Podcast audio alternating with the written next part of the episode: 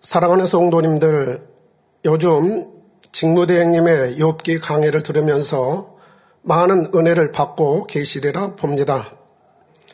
저도 은혜를 참 많이 받고 있습니다. 욥과 욥의 친구들이 서로 판단, 정죄하고 변론하는 모습을 보면서 제 자신을 발견하기도 하고 깨우치는 시간도 되고 있습니다. 제 신앙에서 더 세미한 부분까지 터치받고 있으니 감사한 마음이지요. 그러다 보니 당회장님의 설교를 들으면서도 행복하기만 합니다. 당회장님의 설교 중에서 입 앞에 파수꾼을 세우자라는 말씀을 듣는데, 아, 그때 했던 말이 무익한 말이었구나. 분수에 넘치는 말이었구나. 라는 분별의 은혜도 임하는 것입니다. 말할 때는 때와 장소에 맞아야 하고 말을 듣는 상대에게 맞추어 가장 적절한 표현이 되어야 함을 깨닫게 되었지요. 내 편에서 아무리 옳고 선한 의도로 말을 했다 하더라도 상대가 선으로 받지 못하거나 이해하지 못하면 무익한 말이 됨을 깨닫게 되었습니다. 판단, 정제도 그렇고 불평, 불만, 원망은 분수에 넘치는 말이라 하셨으니 분수에 넘치는 말을 하고 있지는 않는지 늘 살피게 되지요.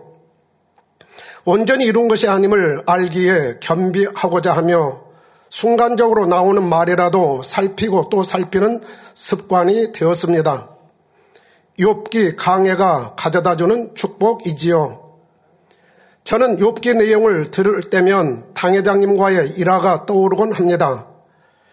1991년도로 기억하고 있습니다만 제가 청년 연합회장으로 사명 감당하고 있을 때였습니다.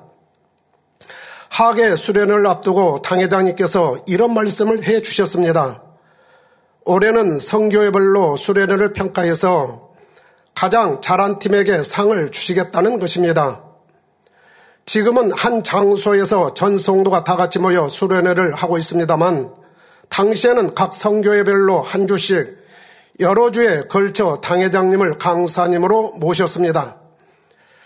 그때 청년들은 참 뜨거웠습니다. 상을 주신다니 기대도 되었습니다. 총부장이신 이정호 장님께서는 우리에게 말씀해 주셨지요. 부장님들과 힘껏 밀어줄 터이니 마음껏 해보라고도 해주신 것입니다. 새내기와 같았던 저로서는 큰 힘이 되었습니다. 지도교사님들과 부장님들 그리고 연합회와 각 성교의 일꾼들이 하나 되어 진행했는데 참으로 행복했던 수련회로 남아 있습니다. 그때 당시에 연합회 총무로서 김준호 장로님이 참으로 많이 수고해 주셨던 기억도 납니다. 지금도 그때를 떠올리면 감사한 마음이지요. 수련회를 다 마친 후 당회장님께서 단에서 발표를 하셨습니다. 청년 성계가 잘했다 하셨습니다. 먼저 언급을 해 주셨지요. 그런데 이어서 남녀 성교회가 종합 점수에서 앞서서 1등이라는 것입니다. 그러시면서 청년 성교회도 잘했으니 아차상으로 연합회장에게 상을 주겠다 하셨습니다. 10만원 상당의 설교 테이프를 서점에 신청하라는 것이었지요.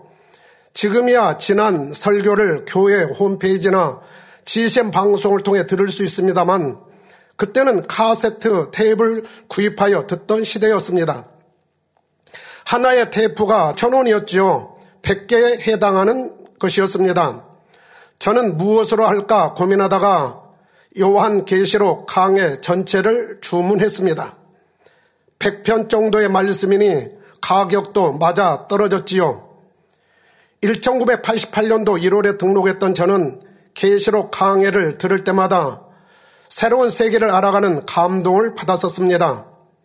처음부터 세트로 다 듣고 싶었지요. 테이프 신청 후 당회장님을 뵐 때가 있었습니다. 청년회장님, 계시록 강의 테이프를 요청했다면서요. 네, 감사합니다, 당회장님. 잠시 후 해주신 말씀은 제가 전혀 예상하지 못한 말씀이셨습니다. 저라면 욥기 강해를 신청했을 텐데요. 하신 것입니다.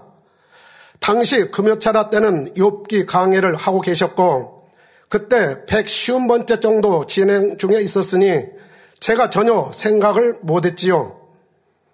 참고로 당회장님의 욥기 강해는 1986년 12월 12일부터 시작하여 1992년 12월 11일에 마치셨습니다. 만 6년 동안 설교하셨지요. 당회장님께서 왜 그 말씀을 하셨을까? 잠시 저는 생각해 보기는 했지만 상 받은 기쁨과 계시록 전체를 들을 수 있다는 행복에 젖어 더 이상 깊게 생각을 못 했습니다. 참 어리석죠? 자신이 잘했다는 생각을 하면 이렇게 되더라고요. 더 큰 것을 바라보지 못하는 어리석음에 빠지는 것을 볼 수 있었습니다. 그 일이 있은 후 의미를 깨우치기 시작하던 때가 있었습니다. 당회장님의 설교 중간중간 욥과 그의 친구들에 관한 내용이 소, 개될 때마다 그 입의 말과 마음에 대하여 영적으로 풀어주시는데 당회장님께서 제게 해주신 말씀이 범상치 않다는 것을 깨닫게 되었습니다. 다른 분들은 은혜 받으면서 넘어갈 수도 있었겠습니다만 저는 남다른 은혜로 다가왔던 것입니다. 욥을 향한 하나님의 진정한 사랑이 저에게는 당회장님의 사랑으로 다가왔기 때문입니다. 아, 그래서 저라면 욥기 강해를 주문했을 텐데요. 라고 하셨구나. 이를 깨달은 저는 민망하기도 하고 죄송하기도 해서 때를 따라 그 마음을 헤아려 드리지 못한 마음에서 죄송한 마음으로 당회장님께 고백을 드렸습니다. 일꾼으로서 믿음의 성장을 시켜주시고자 하시는 당회장님의 사랑에 죄송해 하면서도 감사하는 고백을 드릴 수 있었지요. 이번 욥기 강의 설교를 듣기 시작, 시작하면서도 직무대행님께 간정을 드렸습니다. 그리고 당회장님께도 서신으로나마 다시 한번 고백을 해 드렸지요. 저는 이런 생각을 해보기도 했습니다. 당시 당회장님의 마음을 헤아려 욥기 강해를 신청했었다라면 저라는 사람이 어떻게 되었을까? 아쉬움은 좀 있습니다만 그래도 지금에 와서 감사하는 것은 그 일이 값진 교훈이 되었다는 것입니다. 그리고 세월이 흐른 만큼 영의 지식들이 더욱 풍부한 가운데 듣기에 발견과 깨우침의 은혜가 더 깊게 다가온다는 생각도 있습니다. 그동안 혹독한 연단의 세월도 값지게 도움이 되고 있고요. 직무대행님의 말씀을 들으면서 회개와 감사가 늘 충만하게 교차하고 있습니다. 그러니 신앙생활에서도 또 목회하면서도 큰 도움이 되고 있지요. 오늘은 욥기 강해를 들으면서라는 제목으로 말씀을 전합니다. 욥과 욥의 친구들을 간단히 조명해 보면서 욥기 강해를 듣는 우리 입장에서 그 중요성을 깨우쳐 보고자 하지요. 성도님들, 우리에게는 하나님의 인간 경작이라는 섭리가 주어져 있습니다. 하나님께서는 참 열매를 맺을 가능성이 높은 사람들을 주목하고 계시지요. 마치 부모가 잠재된 천재성을 가진 자녀를 특별하게 양육함과 같이 하나님께서도 우리에게 그리하고 계시다는 사실입니다. 욥을 바라보시는 하나님께서도 그리하셨습니다. 당시 수많은 사람들 중에서 잠재성 있는 욥을 택하셨고 연단을 통하여 본성 속의 악을 발견하고 영으로 변화되는 시간을 주셨습니다. 그리고 연단을 잘 통과한 후에는 모든 것에 갑절의 축복을 주셨지요. 이 모든 과정을 성경에 기록해 하셨습니다. 후대 사람들의 인간 경작의 섭리와 연단의 의미, 그리고 그에 따른 축복이 어떠함을 깨닫도록 하신 것이지요. 하지만 그 의미를 아는 사람이 얼마나 될까요? 욥처럼 하나님의 마음을 이해하지 못하고 오해하는 사람들도 있습니다. 그러니 욥기를 영적으로 풀어내지 못하고 욥처럼 인내만 잘하면 복이 찾아온다고 가르치기도 합니다. 우리 또한도 당회장님을 만나지 못했다면 욥기 강의를 대하면서 아니 욥기 성경 말씀을 대하면서 그 중요성을 깨닫지 못한 채 그러고 있지 않을까 싶습니다.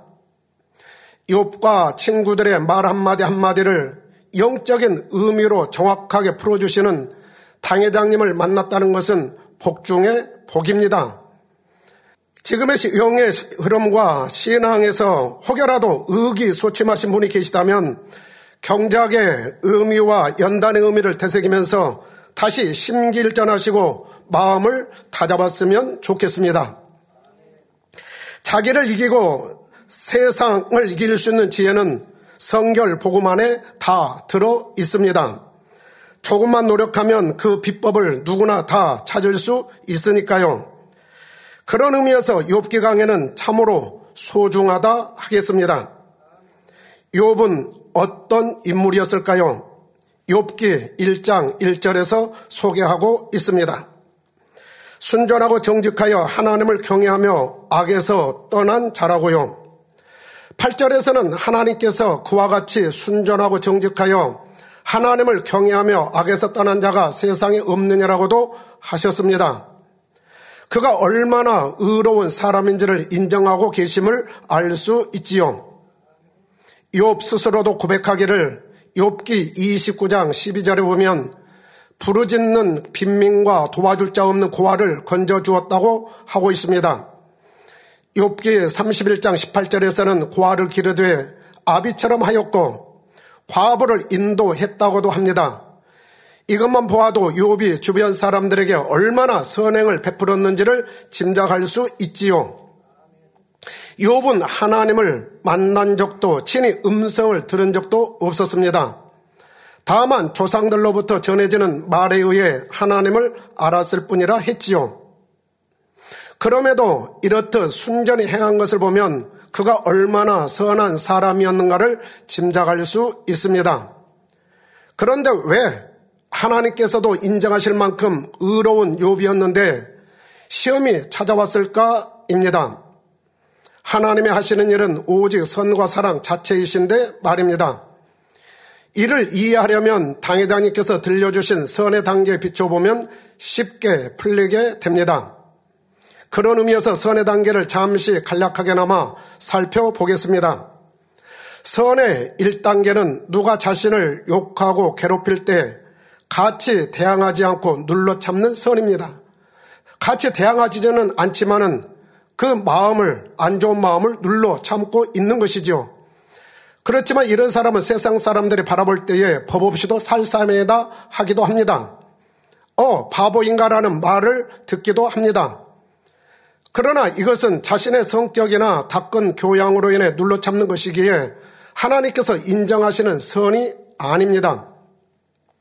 이 단계는 억지로 눌러 참는 것이 아니라 미운 감정 자체를 마음에 품지 않고 오히려 상대를 이해하고 용서하는 차원의 선입니다.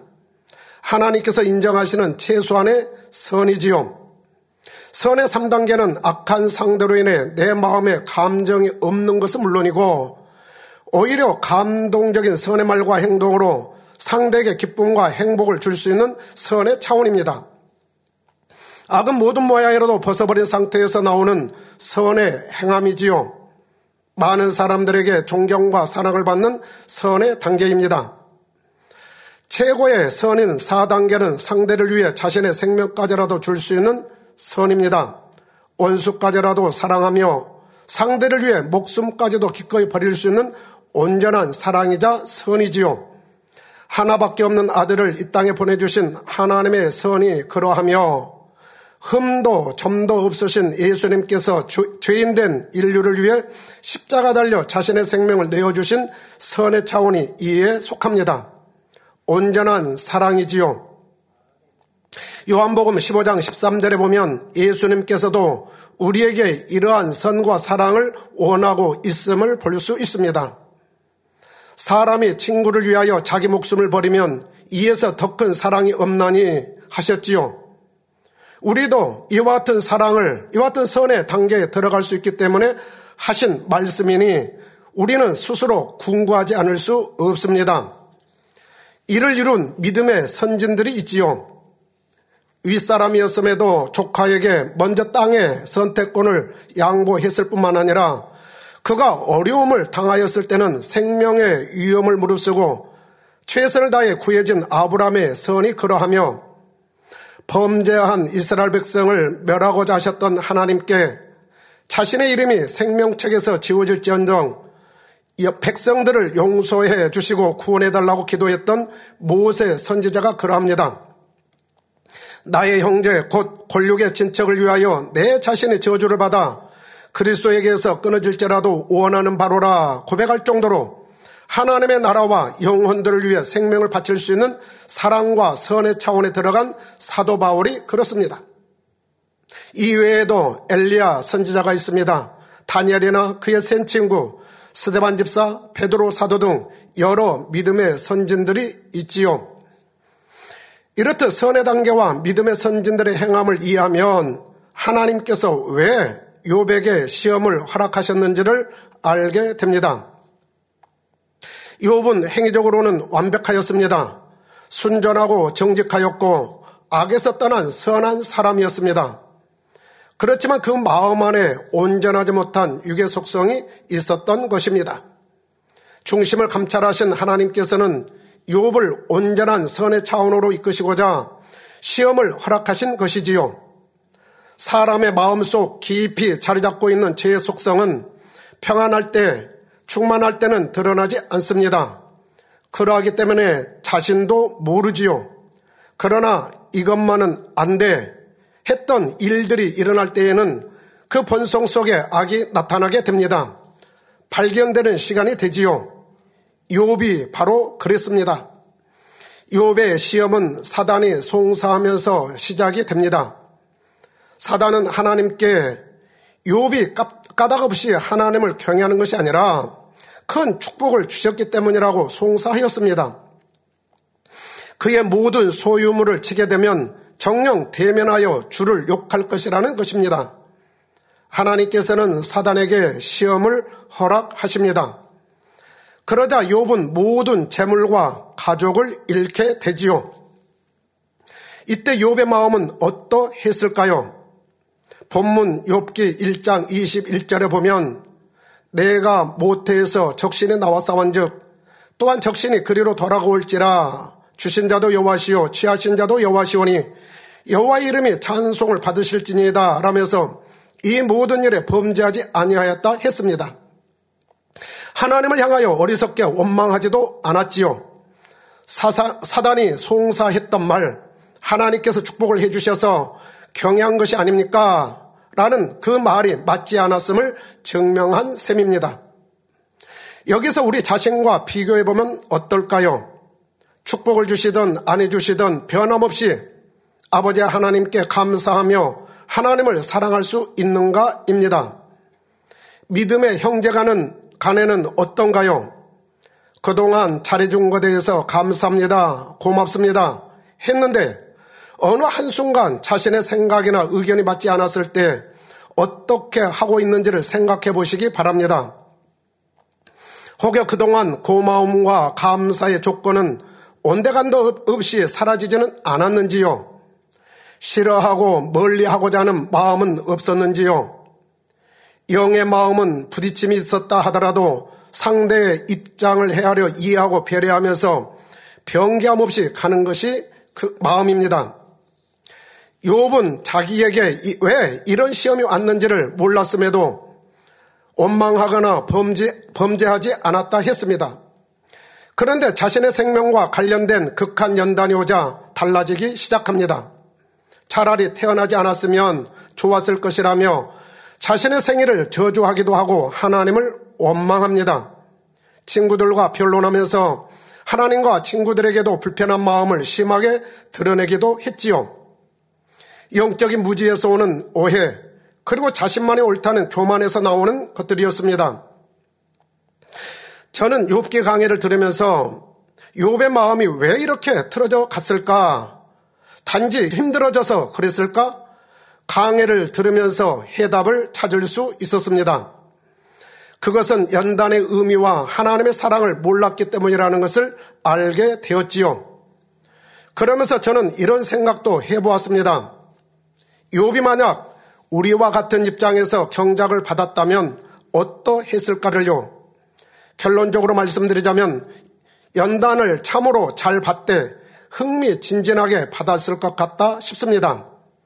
매 순간 주어진 환경에서 아버지의 선하신 뜻을 찾아 이루는 즐거움이 있었을 것이고 어느 때는 순간적으로 낙담할 수도 있었겠지만 이내 감사하며 기뻐했을 거라는 저의 생각입니다.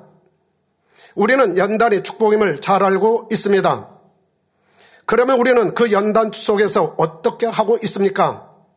시험이나 연단이다 싶으면 먼저 자신을 돌아봅니다. 잘못을 찾았으면 회개합니다. 돌이킵니다. 기도하고 성령의 능력을 받으면서 빛 가운데로 나아가지요. 잘못한 것이 없으면 영적 성장의 기름을 알기에 더 깊은 선과 사랑을 찾아 이루어 갑니다. 하나님의 자녀로서 일꾼으로서 성장하는 기회다 싶으니 더욱 기뻐하고 감사하게 되지요. 그러다 보면 연단이 언제 없어졌는지도 모르게 없어지고 평안히 찾아오는 것을 볼 수 있습니다. 더 좋은 것들로 채워지는 체험도 하게 되지요. 하나님의 마음을 모르는 욥은 연단이 한없이 길어지기만 합니다. 이전에 자신이 행했던 의로운 행동과 자신이 옳다는 생각에만 몰두하니 해결의 기미는 보이지 않는 것이지요. 그러다 보니 복과 저주를 겸하여 주시는 하나님으로 오해하기도 합니다. 자신은 복받을 일만 했는데도 왜 힘들게 하느냐며 따지기도 했습니다. 영적 무지 속에서 교만한 말도 서슴지 않았지요.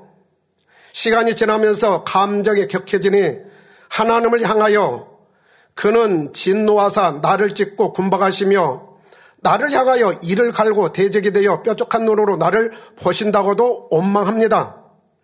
그러면서 나의 의를 빼앗으신 하나님, 나의 영혼을 괴롭게 하신 전능자로 표현하면서 하나님을 나쁜 하나님으로 몰아가기도 하였지요. 마음이 꼬이면 선한 것도 악한 것으로 보게 됩니다. 이렇게 해서는 영적인 문제가 결코 해결될 수 없습니다. 인생들에게 늘 좋은 것을 주시는 하나님에 대하여 욥은 단단히 오해하고 있었던 것입니다. 직무대행님께서는 욥의 이런 마음을 말씀하시면서 하나님에 대하여 오해하고 원망하는 사람의 유형에 대하여서 진단해 주신 적이 있습니다. 단적으로 말씀드리면 하나님의 사랑을 알지 못하고 깨닫지 못하기 때문이라고 하셨지요. 그리고 하나님의 사랑을 깨닫기 전에는 그 시험이나 연단의 어려움에서 헤어나올 수 없다고도 해 주셨습니다. 왜 자신에게 이런 환경이 왔는지 궁금하면서 하나님의 사랑을 알면 쉽게 빠져나올 수 있는데도 오해하고 육신의 생각을 동원하면서 사단의 역사를 받아가니 헤어나오지 못하고 계속해서 어려움을 겪게 된다는 것입니다.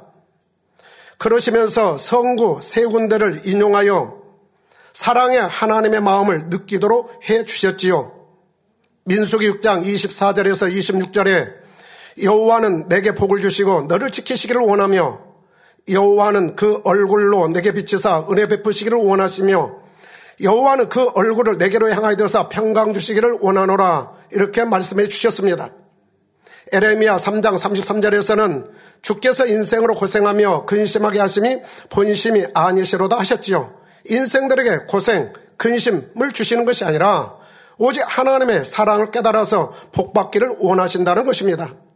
에레미야 29장 11절에서는 나 여호와가 말하노라 너희를 향한 나의 생각은 내가 하나니 재앙이 아니라 곧 평안이요 너희 장래에 소망을 주려 하는 생각이라 말씀하시는 것이지요.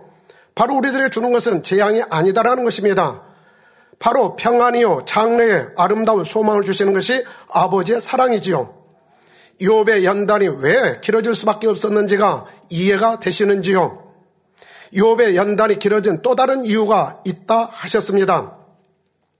친구들과의 변론 때문이었다 하셨지요. 변론은 상대의 감정을 유발시키면서 감정 싸움으로 발전하니 유익이 되지 않습니다.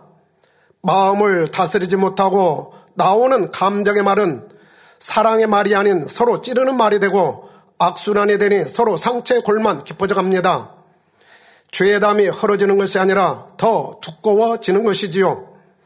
변론의 백해 무익함을 또 한 번 깨닫게 되는 대목입니다.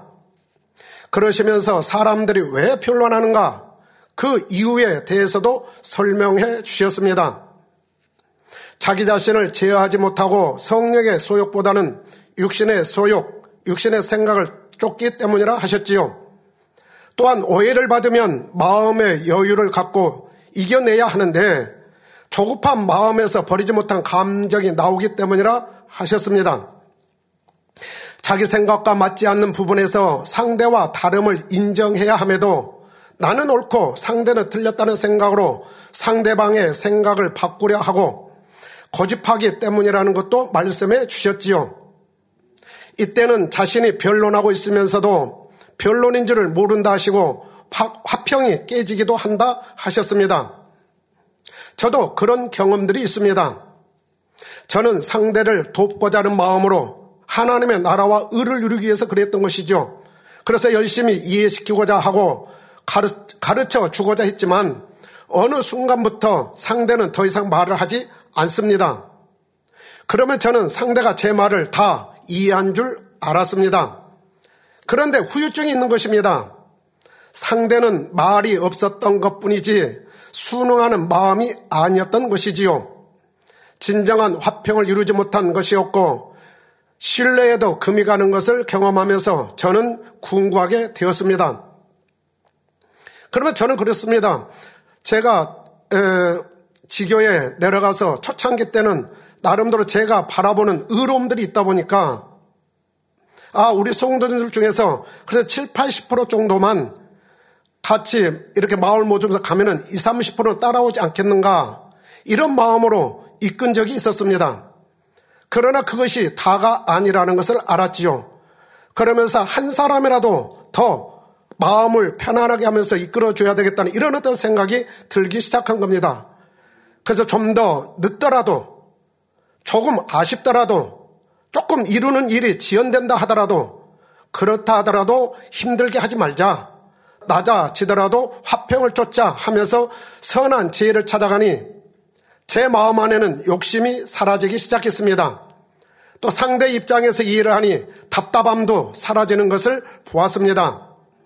그리고 저의 마음을 이해하며 잘 따라주는 일꾼들에게 고마운 마음이 더 들기 시작했습니다. 그러면서 저보다도 더 착하다 싶고 사랑이 많으시다는 생각도 드는 것입니다. 그러다 보니 참으로 고맙다라는 이런 생각을 갖게 되지요. 직무대행님께서는 이렇듯 서로 간에 의견이 안 맞았을 때에 조율하는 방법을 어, 설명해 주신 적이 있습니다. 바로 조언을 해 주신 것이죠. 조직 안에서 일을 이룸에 있어서 아랫사람으로서 자기 생각이 옳다고 생각되면 겸손히 건의를 하되 서로 생각이 맞지 않을 때에는 질서를 쫓아 순종, 화합해야 하물요. 때와 시기에 적절하게 맞는 선과 사랑을 찾는 지혜가 우리에게는 항상 필요하다 싶습니다. 사랑하는 성도 여러분, 하나님께서는 욥이 충분히 연단을 받았다 싶었을 때 폭풍 가운데 나타나셔서 욥을 깨우쳐 주셨습니다. 바로 욥기 38장부터 시작이 되지요. 무지한 말로 이치를 어둡게 하는 자가 누구냐? 내가 땅에 기초를 놓을 때에 네가 어디 있었느냐?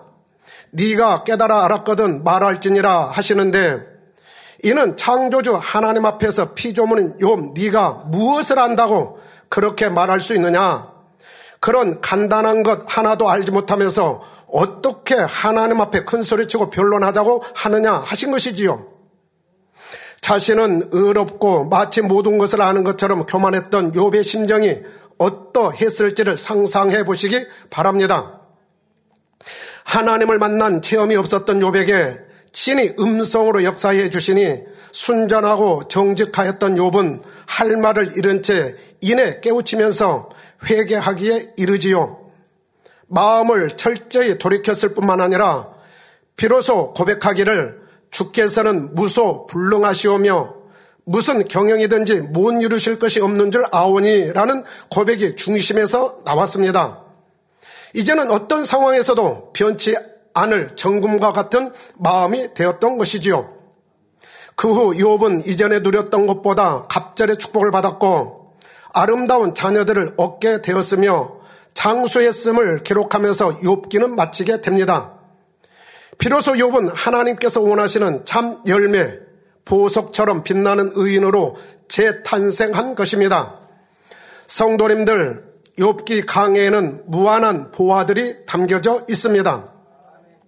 강해를 들을 때 좀 더 유념해서 들으면 좋겠다는 마음으로 도움이 되는 포인트를 또한 소개해 드리고자 합니다. 직무대행님께서 욥기 강해 37번째에서도 잠시 언급을 해 주셨지요. 바로 엘리바스에 대해서 언급을 해 주셨습니다. 욥의 친구들과 관련된 내용으로 소개를 해 드립니다.